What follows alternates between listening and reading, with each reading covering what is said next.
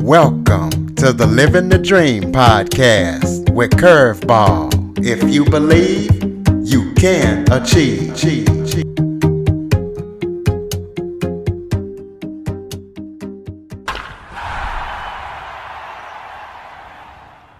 Hello and welcome to another episode of Living the Dream with Curveball. I am your host, Curveball, and today I am joined by Donna Wells. She is a domestic violence subject expert, an author, a technology teacher, and a speaker. And I used to teach technology as well. I love technology. So, Donna, thank you so much for joining me today. Thanks for uh, thanks for having me. So, um, my book is called "I'll Pray for You," and it comes out of my own personal experience with domestic violence and um, and just you know I, I can't believe that someone actually wanted to publish my story. Because as a domestic violence victim um, we tend to believe what our abusers tell us about no one will ever listen to you or you're not important no one cares. And that's not true at all. Um, so I'm just going to share a little bit about my story, and you're welcome to stop me when you have um, some questions. And like I said, my book starts with with my life, but um, I found myself as I'm writing, I needed some sort of background. So um, I found myself, and literally found myself, driving. Imagine driving to the military base where I had um, been living with my ex, my soon to be ex husband at that point, and my apartment was most literally a crime scene. Um, he had trashed it, and I remember thinking on that drive, how did my life get to be like this?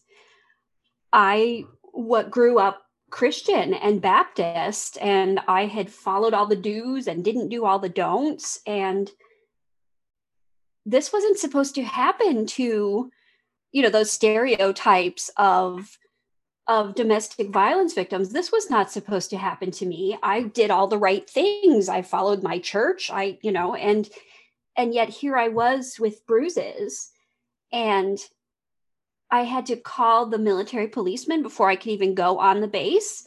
They wanted to know my whereabouts at all times. I was only allowed 15 minutes in my apartment to feed my cats and get whatever clothes that I needed for myself and my daughter, who was not even two at that point. She was about one and a half. And when I got to the house, the MPs, the military police, would meet me there. And they took my keys, they opened the door, and they patted down every cushion. They opened every door, every drawer, every closet.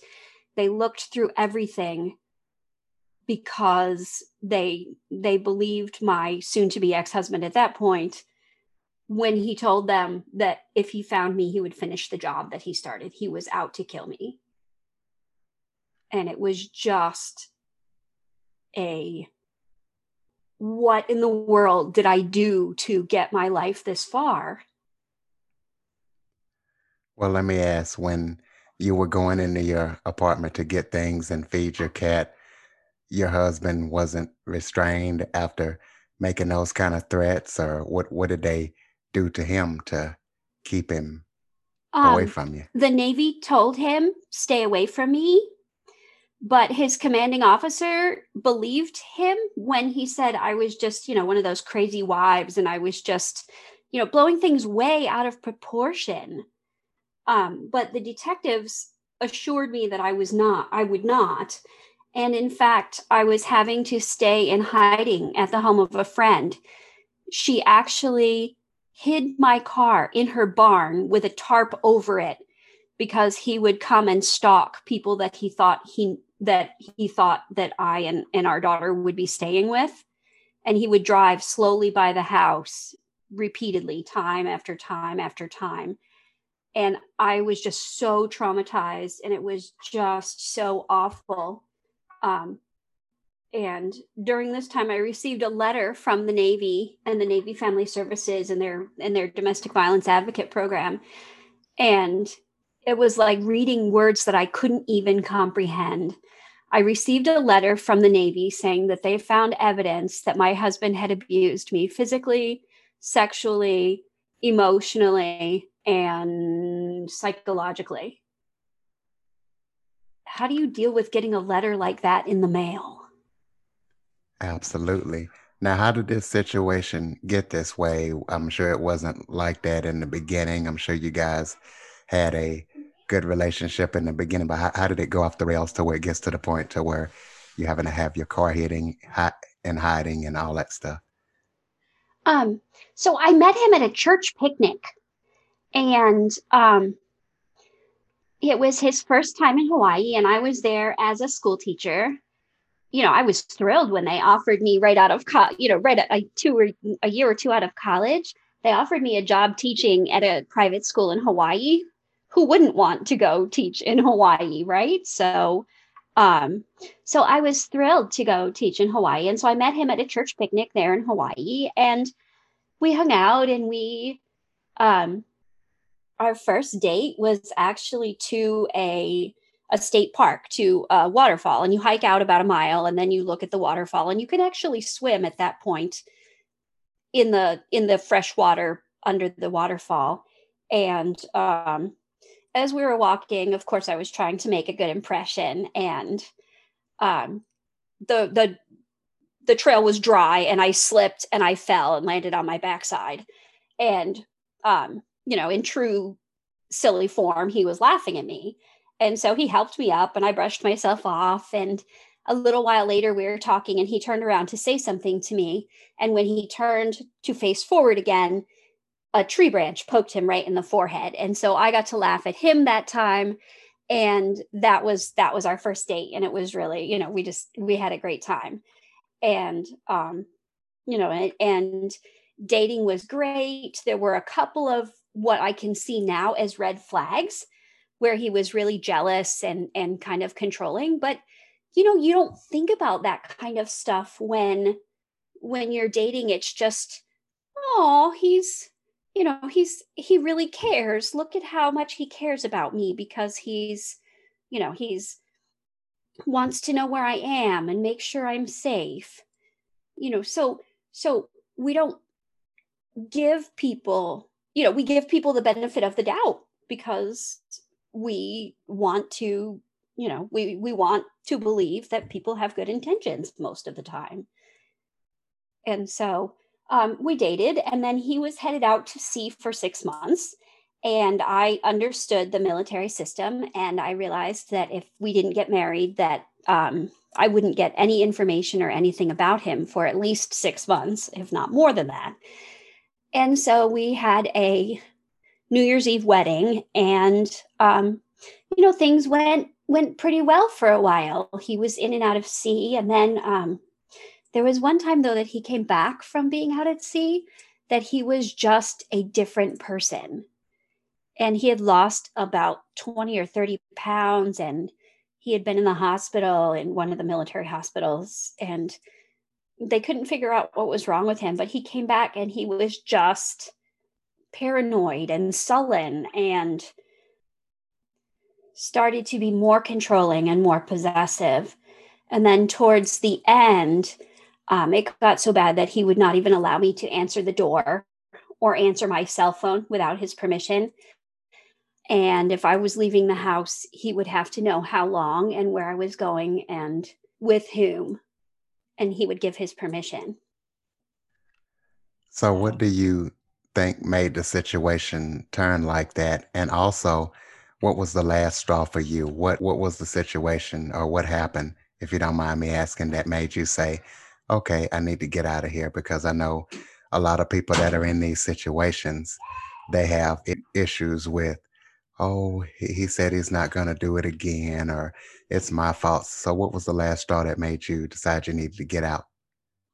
So, the last straw was just the you know we went through all of the the military would put him on a cooling off period and assign him to the barracks and my counselor my friend said that the counseling center, the family service center, had really helped her. And maybe it would help me too, because I was convinced it was all my fault. You know, I could talk as a school teacher to rooms full of children and I was a like state level conference speaker at at education conferences and technology conferences. But why couldn't I talk to my husband without making him angry at me? You know, what what was the problem with that? So the final straw for me was the Navy put him on leave because of his increasing paranoia. And I had gone to see my counselor, and she said, Do you mean to tell me that you think he's going to harm himself or others? And I said, Yes. And she said, You know the, you know, the outcomes of that, right? And I said, I do. I understand what I'm saying because as a teacher, I'm a mandatory reporter. If somebody says suicide or child abuse or something, those are those are very serious and we always take them seriously. And because of that, she had to, you know, pull the trigger on all the different on all the different services. And I understood and he had weapons in our home and that was that was a problem.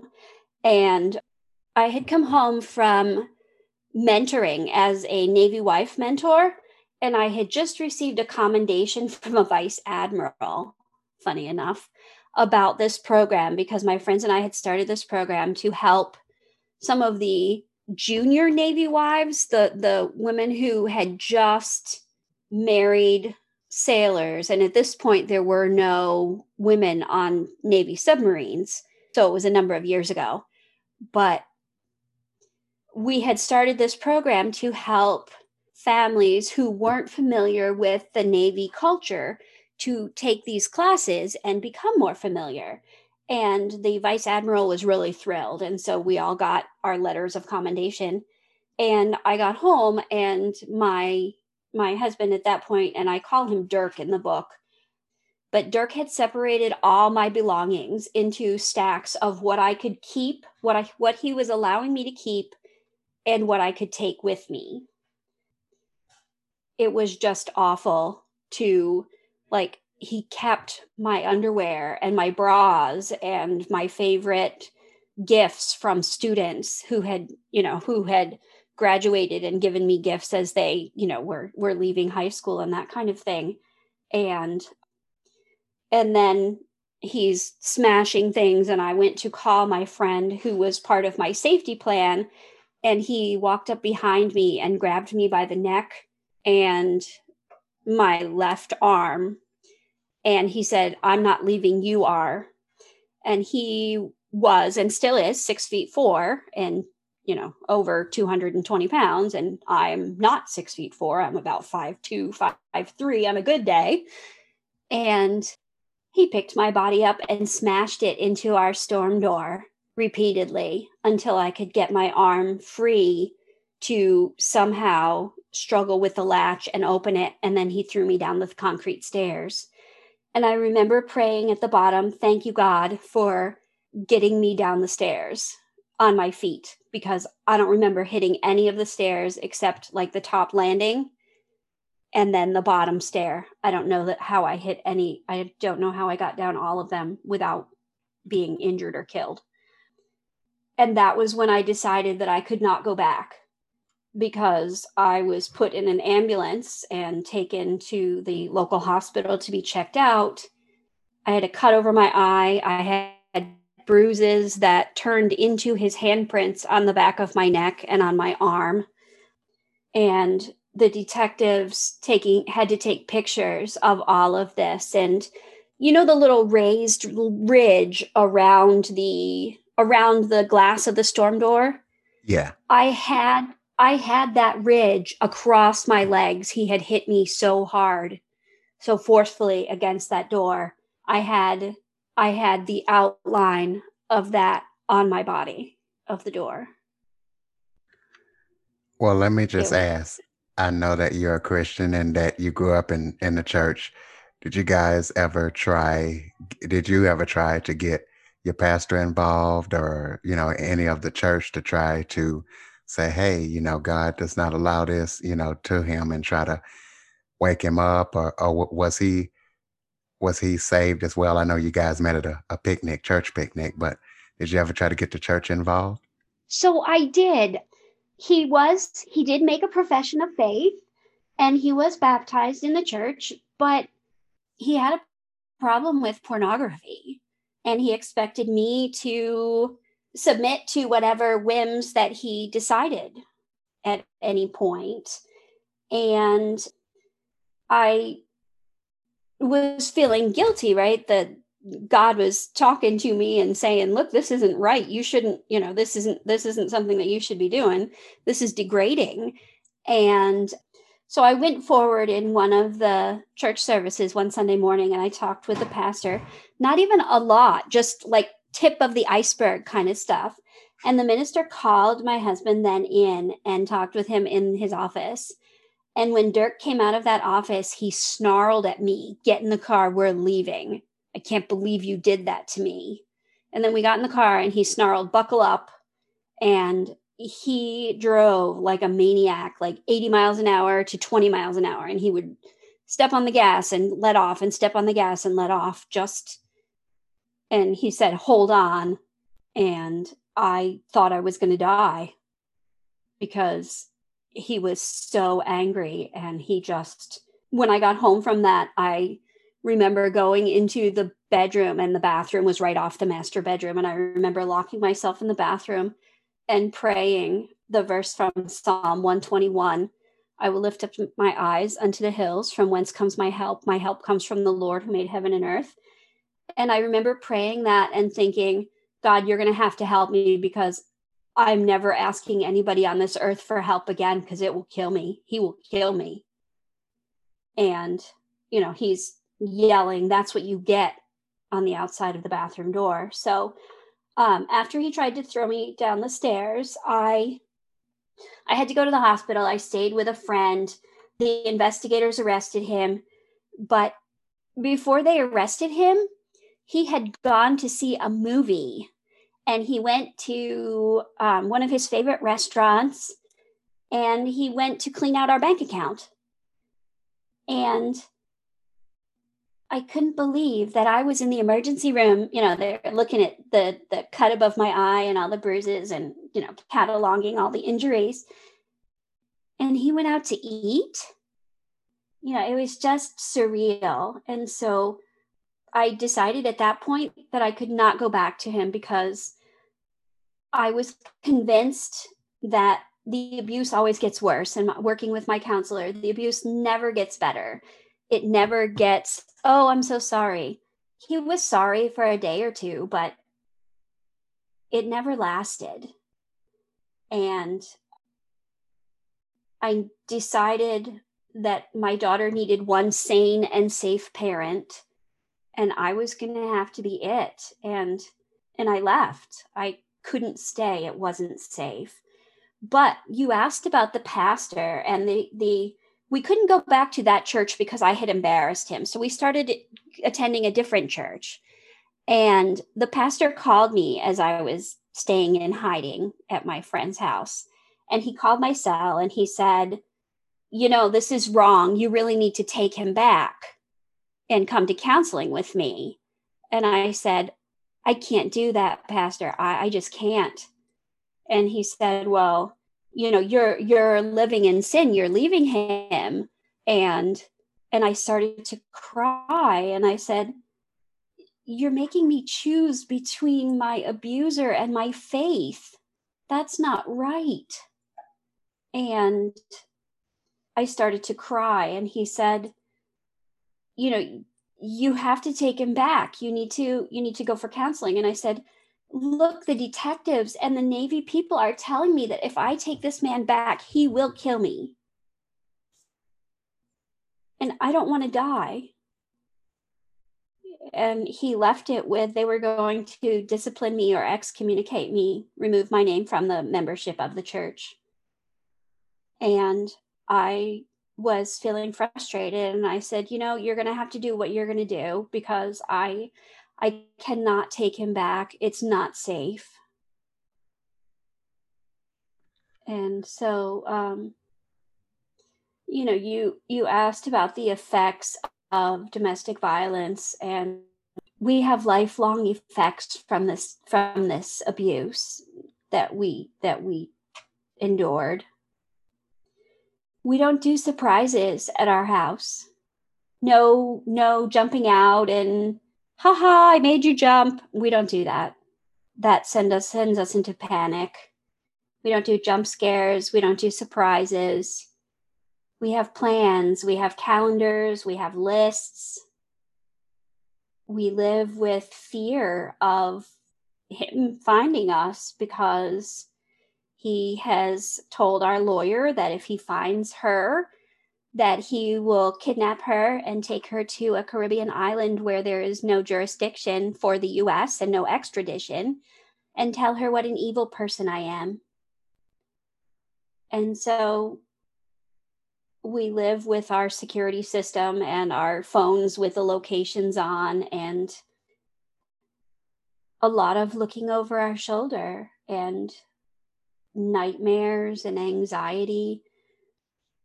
God is working on us. And I will say that, you know, people try to say, oh, time heals all wounds.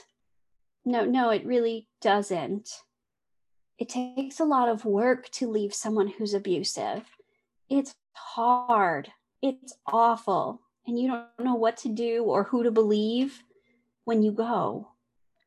Um, well, I'm glad you brought that up. What advice would you give? Because there's a lot of people going going through this right now. This is why I wanted to have you on. So hopefully you could possibly help save somebody's life. What advice would you give somebody that is going through has went through what you went through or even worse absolutely the first thing that i needed to do was learn how to identify the abuse right? I had to come to terms with the way that he's treating me is abusive. So the intimidation the coercion and threats if you don't do this then i'm going to you know whatever. And even the economic abuse because i was staying home with our daughter i didn't have a job. So i was depending on him for money. And and you know so learning to squirrel away an extra five or ten dollars from my grocery budget so i had some money of my own. But the isolation too telling all the friends that i thought i had that you know i was having an affair and all this kind of stuff. So I had to face the fact that he was actually abusive. And that's kind of the, you know, we talk about the 12 step programs, acknowledging you have a problem. And that's really valid here. You know, there's, you have to be able to say, I'm being abused and this isn't right. And for myself, I had to come to that point of forgiving myself because I'm human. I didn't see all these things, right? So I, as a person, deserve safety and I deserve help. And so does everyone who's listening. And then um, I made an escape plan. I had a person that I could trust to call, and I arranged a place where I could be safe, where I knew that my that my husband wouldn't find me. And the National Domestic Violence Hotline has a, a, website. They call it the hotline.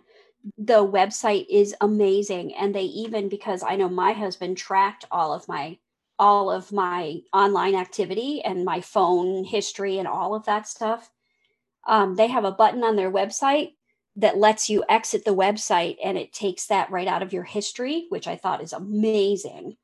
And um, you give that website out for the listeners and any kind of phone numbers and hotlines that you have access to so people can get that information?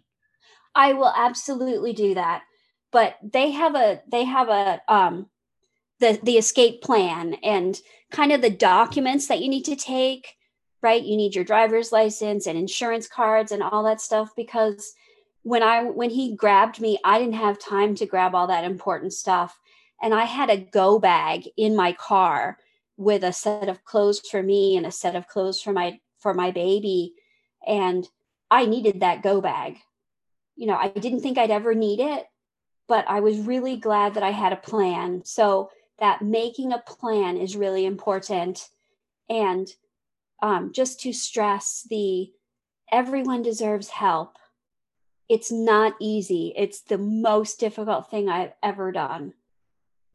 But my life is so much better now that I am out and my daughter and I are safe and life is so much better and I really hope that by sharing my story that I can get that I can, you know, share the hope of escape from domestic abuse. What projects are you working on right now? Are you working on any upcoming projects, any other books, podcasts, speaking, just anything that you're doing? Um, so on my website, authordwayles.org, you can hear um, a couple of the podcasts, and there's another, there's like a whole hour interview with me talking about the book and um, different aspects of of how domestic violence works and how you get kind of trapped there and it's really hard to to get out. And then um, another one of the podcasts that i did with the university of rhode island media education lab was breaking stereotypes of domestic violence victims because the media does horrible things for domestic violence victims. You know they they everyone is you know you're dumb or you're you know you're uneducated or you're a certain socioeconomic group or ethnic group and none of those are true. And so that was a really interesting webinar but the link to that is on my website too. But you know the the learning to identify the abuse and making an escape plan and then going and getting professional help is really key to being out and staying out and it's not easy. But my book um so the second book that i'm writing is actually a devotion or a meditation like a daily meditation book on the cycle of abuse. And so for instance the first stage is the the tension building stage where it ramps up into the explosion. And that tension building stage is really it's really tough living like you're walking on eggshells or trying not to you know trying to diffuse the situation. And you know the bible talks about living at peace with all men and the bible talks about being kind but what does that look like when you're being abused? And what do you know how do you try to live at peace with all men when you know when your house is not peaceful at home? So that's what my next book is. And then um so that will be more like a little more like a little pamphlet probably. Yeah i'm really excited about some of the possibilities that are coming up. Um i have another podcast the perseverance podcast. Again is one that that is talking about you know overcoming adversity and and getting conquering these kinds of issues. So it's good. Absolutely. Do you have any last words for the audience? I do. You know it took me 12 years of being married to my abuser to be able to gain the strength to to get out, to make the escape plan, and to leave. And it was really, really difficult to leave. And I had people who were not really supportive when I left. What are you doing? You're ruining your entire life. But I can tell you from this side, it's so much better on this side. My daughter and I are so much happier. In the book, she's less than two um, now she's 16. She's looking forward to going to college. And my husband now is her stepdad. And the two of them are inseparable. And life is amazing. So it's a lot of work, but it's so worth it in the end. Absolutely. Go ahead um, and give out some contact information, social media, your website once again for the listeners. And I also would like you to give out that national domestic violence information. That way, people will have it if if they need okay. it and can access it. Sure. Um, So my website is author d wayles w a y l e s dot o r g, and there's a whole bunch of links to um, different podcasts and and some resources there. And the D- National Domestic Violence Hotline is just thehotline.org and they not only have a they have you know the 1-800 number but they also have the different resources about how to identify the abuse and how to make an escape plan and so those those are just invaluable but i'm also on facebook at donna wayles instagram twitter linkedin if you look up Donna Wayles, you will find me, and it's W A Y L E S because I don't know, my husband decided that that was a good way to spell it, I guess, or his family did. So, but it's been great. Let you know, thanks for letting me share with you and your audience. Oh, I appreciate your time, Donna. Thank you so much for joining me today. Thanks. And list and listeners, please make sure to subscribe, rate, and review after listening. For more information on the Living the Dream podcast, visit www.djcurveball.com. Until next time, stay focused on living the dream.